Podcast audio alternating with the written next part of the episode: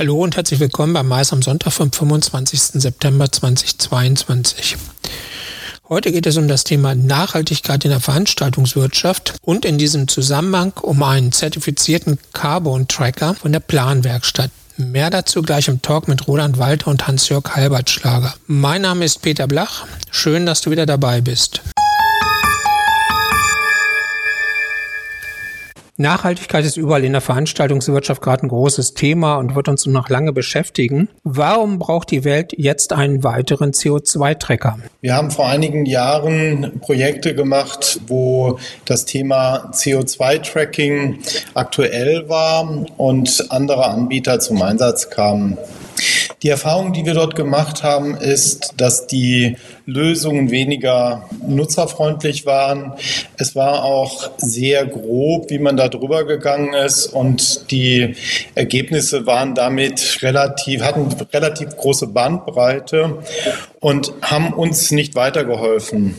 Ähm, deshalb haben wir uns entschieden, eine eigene Lösung zu entwickeln, die das besser kann und uns auch mehr Aufschlüsse darüber gibt, wie man mit dem Thema CO2-Reduktion umgehen kann bei den einzelnen Gewerken. Okay. Ähm, wer kann oder soll diesen CO2-Tracker nutzen? Ja, zunächst ähm, ist der Tracker ähm, wirklich maßgeschneidert für Veranstaltungen, Messen und ähm, Filmproduktionen, wirklich unabhängig von Art und Größe der Projekte oder auch der Auftraggeber. Und das Angebot richtet sich ganz klar an Kunden, die seriöse und verlässliche Daten haben möchten, ähm, zum Beispiel zur Einbindung in den Nachhaltigkeitsbericht. Und es richtet sich vor allem auch an Kunden, äh, denen es nicht nur darauf ankommt, die Emissionen zu kompensieren, ähm, sondern wo es möglich ist, entweder ganz zu vermeiden oder halt zumindest zu minimieren. Und äh, ja, die Pannwerkstatt ist äh, seit anderthalb Jahren mit dem Carbon Tracker am Markt und arbeitet seitdem sehr erfolgreich mit verschiedenen Industriekunden. Jetzt war es ja in der Vergangenheit häufig so, dass ein CO2-Tracker irgend sowas war wie eine mehr oder minder lieblose Zugabe für den Kunden. Statt Rabatten gebe ich dir jetzt einen CO2-Tracker. Oder es war ein Promotion-Tool. Es hatte jedenfalls eine, ich sag mal eine, oder meist eine eher geringe Wertigkeit. Was macht ihr anders, um da jetzt einen anderen, ähm, einen anderen Klang reinzubringen? Ja, vielleicht nochmal äh, zurück zur Einleitung der Frage. Ähm, diese Lösungen, die du erwähnt hast, waren und sind in vielen Fällen einfach kostenlos und da liegt meines Erachtens einfach auch das große Problem, ähm, dass nämlich viel zu wenig äh, investiert wird, sowohl in die Entwicklung als auch in die Pflege der Systeme, ähm, weil die Programme liefern erfahrungsgemäß sehr unzuverlässige und inkonsistente Daten und ähm, Stichwort vier Tracker, vier unterschiedliche Ergebnisse. Und außerdem ermöglichen sie, ermöglichen sie auch nicht die Identifikation von Verbesserungspotenzialen und damit halt eben auch keine Erfolgsmessung. Und deswegen hat sich die Planwerkstatt äh, dazu entschieden, einen Greenhouse Gas Protokoll und DSGVO-konformen Tracker äh, zu entwickeln, der eben die komplette Wertschöpfungskette auch abdeckt.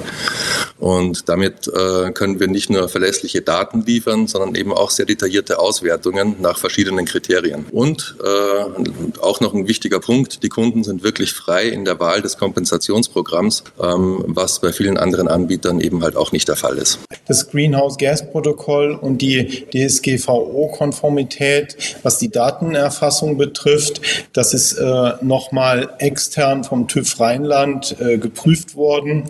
Und ähm, das ist auch ein Thema, was wir so weiterentwickeln werden. Also die TÜV-Zertifikate müssen ja erneuert werden, die haben eine bestimmte Gültigkeit. Auch da werden wir dranbleiben und den Tracker weiterentwickeln. Das äh, Pricing-Modell ist äh, zweistufig. Zum einen gibt es eine Nutzungsgebühr für die Software, die wir einsetzen, und zum anderen gibt es eine Bearbeitungsgebühr, die sich je nach äh, Projektgröße und Projektkomplexität eben unterscheidet. Jetzt ist es ja so, CO2-Emissionen tracken ist die eine Sache, kompensieren und verhindern ist wahrscheinlich die bessere Sache. Wie macht das die Planwerkstatt? Wie, was habt ihr da vor? Ja, Im ersten Schritt geht es für viele Kunden äh, tatsächlich darum, einen Einstieg in die Thematik zu finden. Ähm, denn nur was ich wirklich detailliert messe, ähm, kann ich auch wirklich verändern. Und äh, mit dem Tracking ähm, schafft die Planwerkstatt aber eben auch das Bewusstsein dafür, ähm, wo die Ansatzpunkte liegen, die Emissionen entweder ganz zu vermeiden oder zumindest stark zu reduzieren. Und genau da setzt eben auch die Beratungsleistung von der Planwerkstatt an. Zum Beispiel, wo liegen die Hotspots? Ähm, wie kann ich die Emissionen möglichst stark und schnell reduzieren? Und vor allem die Frage, was können wir eigentlich tun, wenn die einfacheren Maßnahmen wirklich umgesetzt sind? Und das ist natürlich der wirklich interessante Bereich, weil Nachhaltigkeit ist ja nie fertig.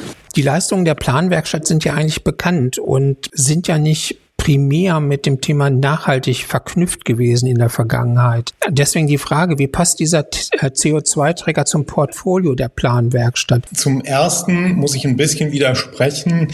Als Architekten haben wir natürlich das Thema Nachhaltigkeit auch in unserer DNA verankert und nicht nur die letzten Jahre. Äh, wir haben uns aber entschieden, in dem Thema äh, temporäre Architektur aktiv zu werden und da ist es richtig, da ist Nachhaltigkeit über lange Zeit überhaupt kein Thema gewesen.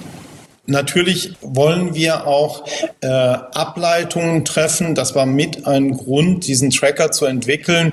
Wie sieht das Einsparpotenzial aus im Bereich der Architektur und wie sieht es in anderen Gewerken aus? Ähm, es ist dann immer schnell gesagt, ja gut, äh, dann nehmen wir mal äh, dieses oder jenes Material, aber was ist wirklich der Impact auf den Carbon-Footprint der gesamten Veranstaltung und wo fallen eigentlich die größeren Emissionen an? Und äh, das war auch etwas, was uns interessiert hat und wo wir auch einen Beratungsansatz äh, finden wollten für unsere Kunden. Das war also mit die Motivation, diesen Tracker zu entwickeln. Und ähm, zeitgleich mit Corona haben wir eben dadurch, dass es hier äh, in Kleve einen Studiengang gibt äh, mit dem Thema Nachhaltigkeit, Sicherheit, Hygiene und Qualität, haben wir dort mit dem Professor Dr. Bockmühl die ersten Hygienekonzepte für Veranstaltungen entwickelt und haben eben dieses, diesen Geschäftsbereich Handlungsraum äh, aufgemacht und erweitert und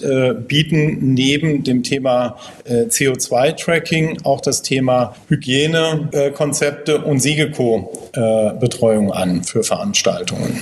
Das TÜV-Zertifikat, wann gibt es das? Das TÜV-Zertifikat gibt es äh, seit diesem Monat. Das heißt, wir sind eigentlich sehr stolz darauf, dass wir das jetzt auch in einem relativ kurzen Zeitraum für so ein Thema abwickeln konnten und äh, dass wir meines Erachtens die ersten sind, die einen Tracker, der extern zertifiziert ist, äh, auf dem Markt haben. Wie wirkt sich diese Fokussierung auf Nachhaltigkeit ähm, auf das Team aus? Wir haben unser Team natürlich verstärkt äh, mit Absolventen hier äh, aus dem Studiengang in Kleve, äh, was auch ganz schön ist, äh, lokale Mitarbeiter zu haben.